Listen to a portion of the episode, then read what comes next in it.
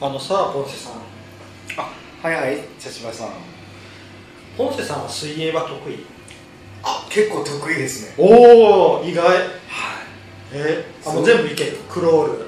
平泳ぎ背泳ぎ。バタフライがちょっと苦手かな。ああ全部。でもあとなんとか。あそうなんや。僕な僕はクロールはできるんやけど背泳ぎもできるんやけど平泳ぎができんのよああ平泳ぎ難しいですよ平泳ぎ前進まんのよ。なんか斜め後ろにこう。でもあと得意じゃない。うん。うんできるぐらい。うんやけ平泳ぎは。うん。平泳ぎはなできるようになりたいなと思って何回も練習したけどなやっぱ身につかなんだよ足首の柔らかさ。カエルキックがうまくできる。あー。で今回はちょっと水泳についておお話をしようかなと思うんやけど、はい。うん、まず水泳の女子の選手。はい。前畑秀子さん、はい。うん、頑張れ前畑。頑張れ前畑。あそうやな。その人。その人ね。平泳ぎよねあの人確かあこの人平泳ぎやったかな。うん。とりあえずこの人は1914年にはい。和歌山県の豆腐屋を営む家で生まれたんや。はい。で小さい頃から紀の川で泳ぎよったんやて。紀の川で。はいまあ川で泳ぎをやりよったらそれは筋力がつくよな。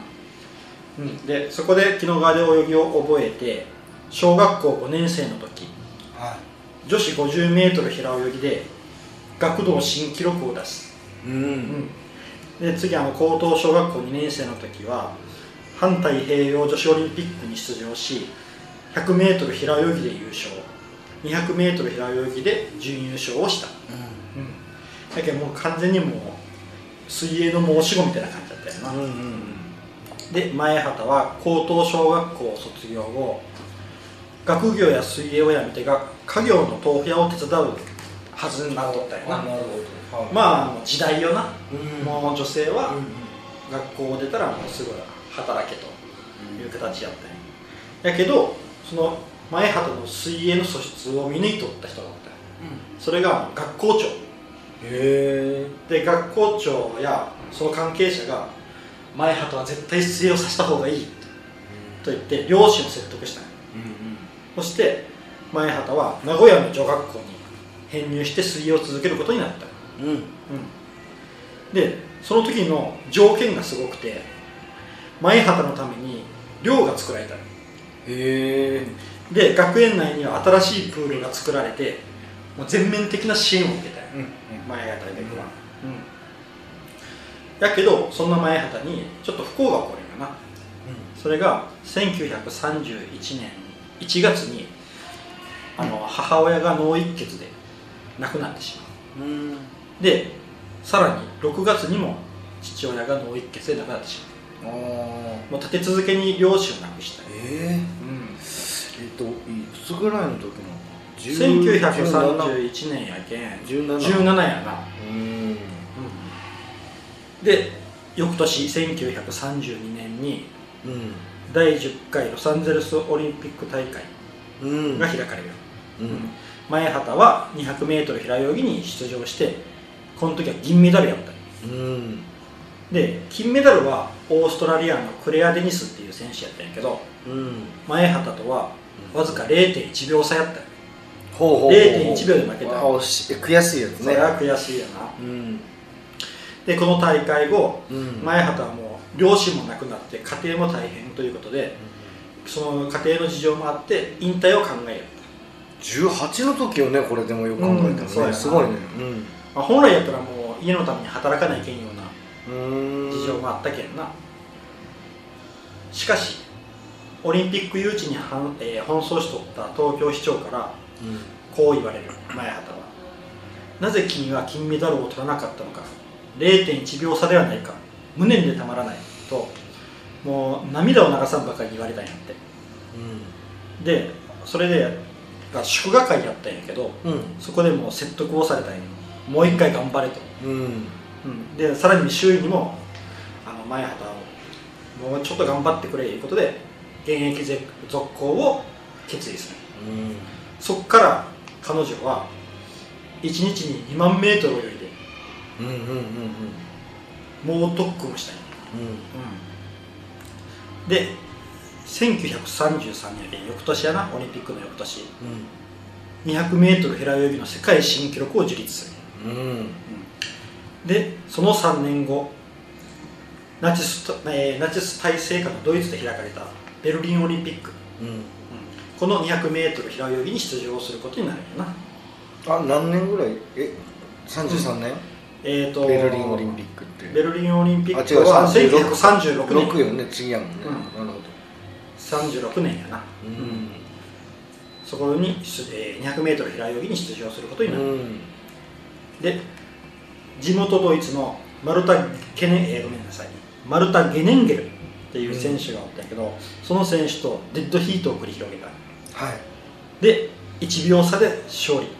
おおで前畑秀子は日本人女性としてオリンピック史上初めての金メダルを獲得、うんうんうん、であのさっきポンセさんが言った前畑頑張れの件なんやけど、うん、この試合をラジオ中継で実況していたアナウンサーは中継開始予定時刻が午前0時やったんやけど、うん、遅れたんやなその時にはもうスイッチを切らないでくださいと、アナウンサーが言うて、でそこからアナウンスを始めたよ、でさっき言ってた前畑頑張れ。前畑頑張れがこのアナウンサーがもう興奮してしもてそのでもずっと途中から前畑頑張れ前畑頑張れって20回以上叫んでたらしい。ずっと。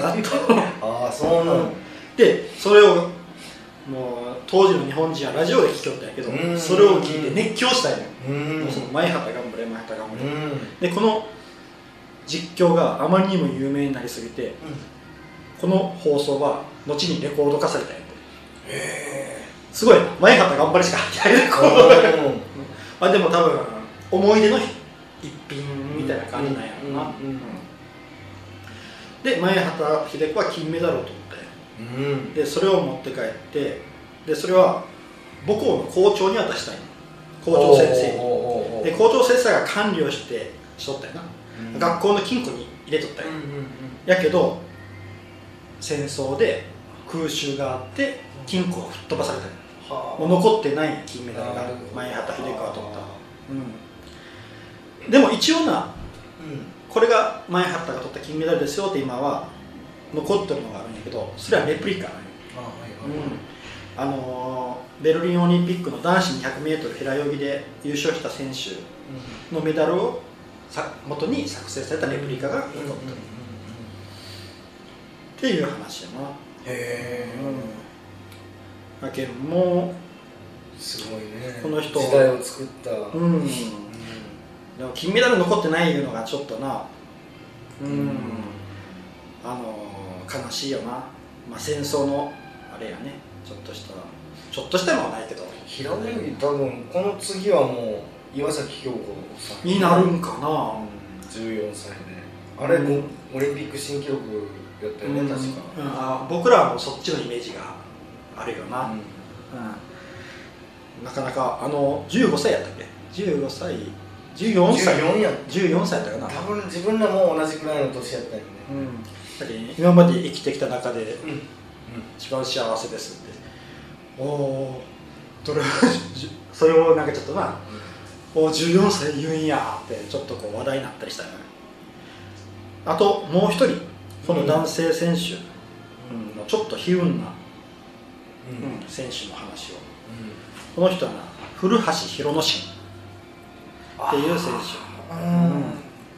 この人は1920うん。うん。うん。うん、1928年の9月16日に静岡県で生まれたいの、うん、で小学校4年生の時に水泳部に入部をして水泳を始めた、うん、うん、で当時古橋が通っていた学校の水泳部では浜名湖での遠泳が伝統的に行われとったよ、うん。うん、で古橋は6年生の時に 100m と 200m の自由形で学童新記録を樹立した。ああ、うん。でその時新聞報道で異名をつけられたんよ古橋は。はい、うん、なんていう異名かって言ったら、うん、豆魚雷。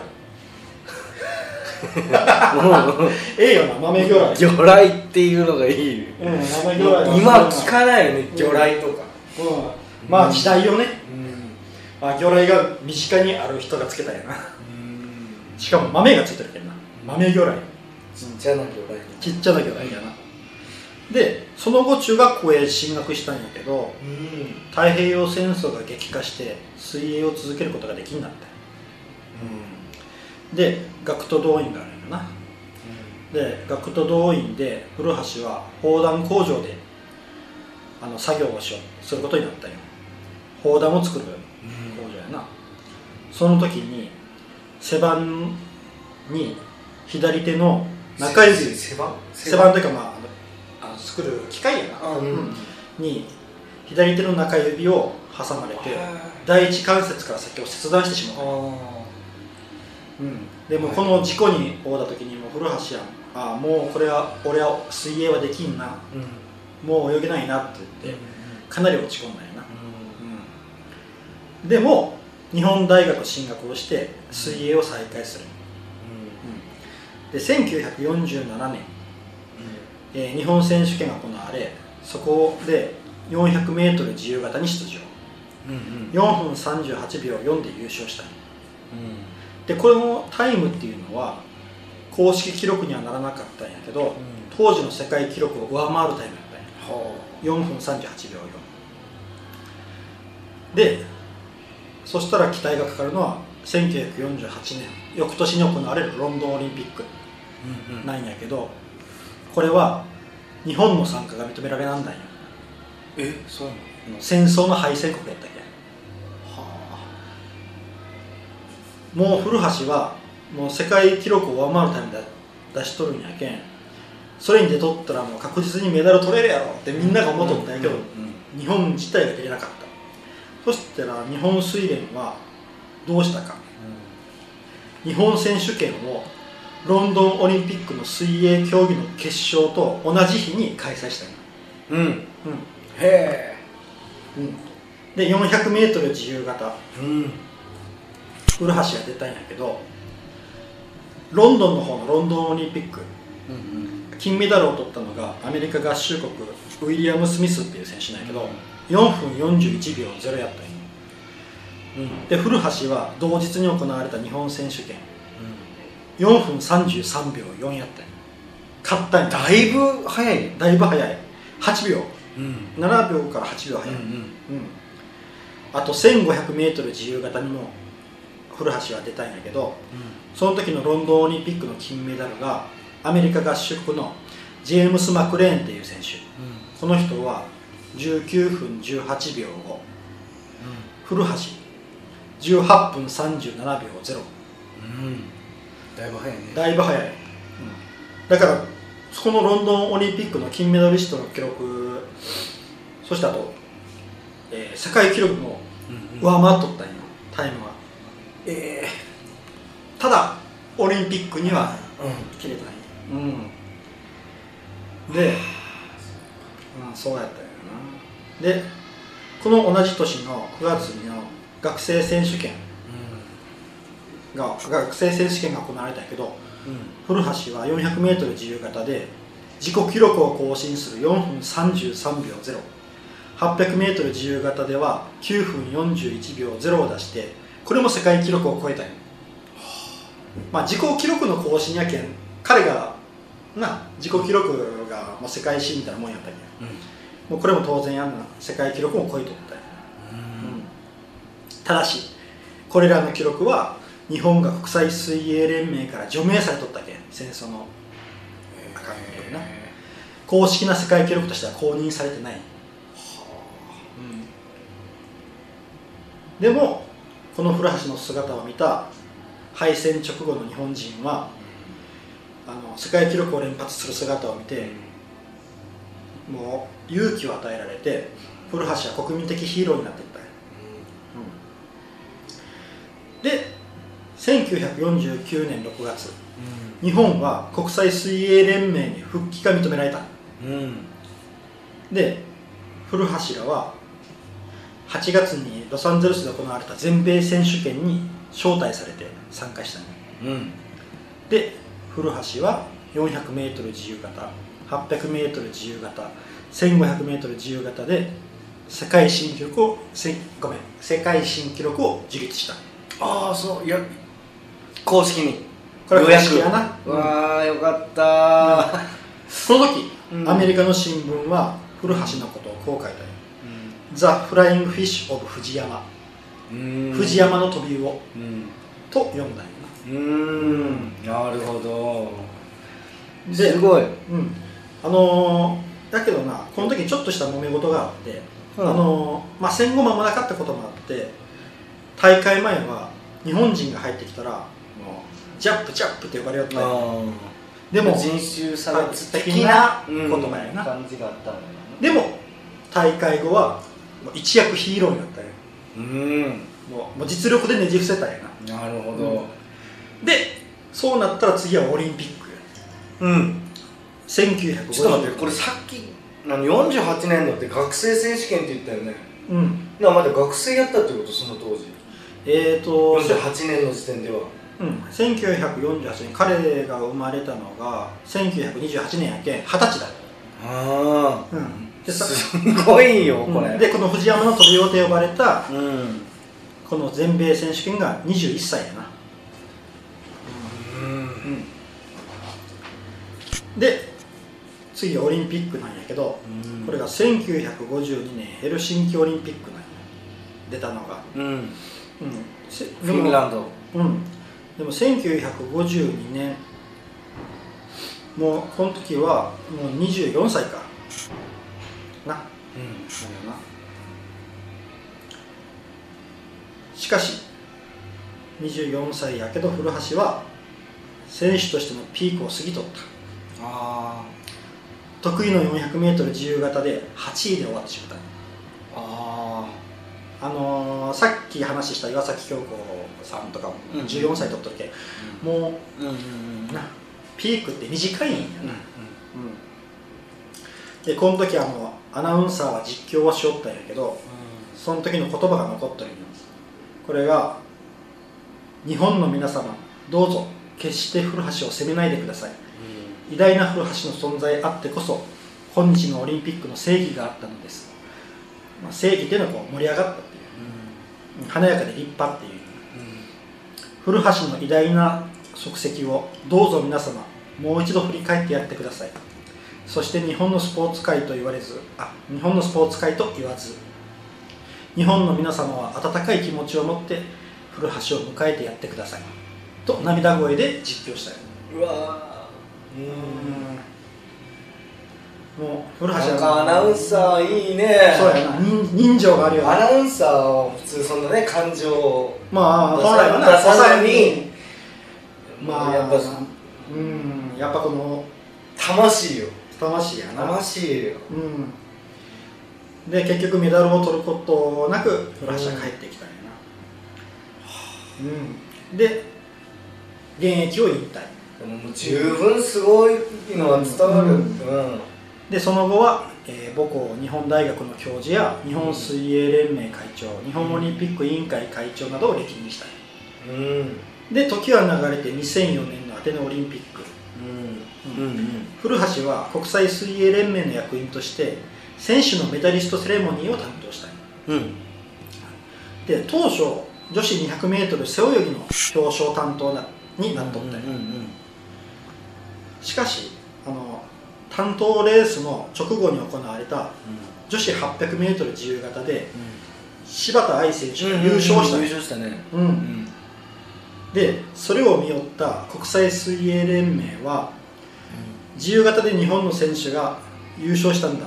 日本の自由形の花形選手だった古橋が柴田に金メダルを授与する方がいいだろうという計らいでうん。表彰担当役員を 200m 背泳ぎから 800m 自由形に入れ替えたんよへで古橋が柴田に金メダルを授与することになった、えうん自分が取ることができなかった金メダルやな、ああそっかそっか。うん、粋な計らい粋な計らいやな、うん、やるね長野水泳連盟。やるな国際水泳連盟。国かっこいいな、すごいすごい。うん。で古橋はうん。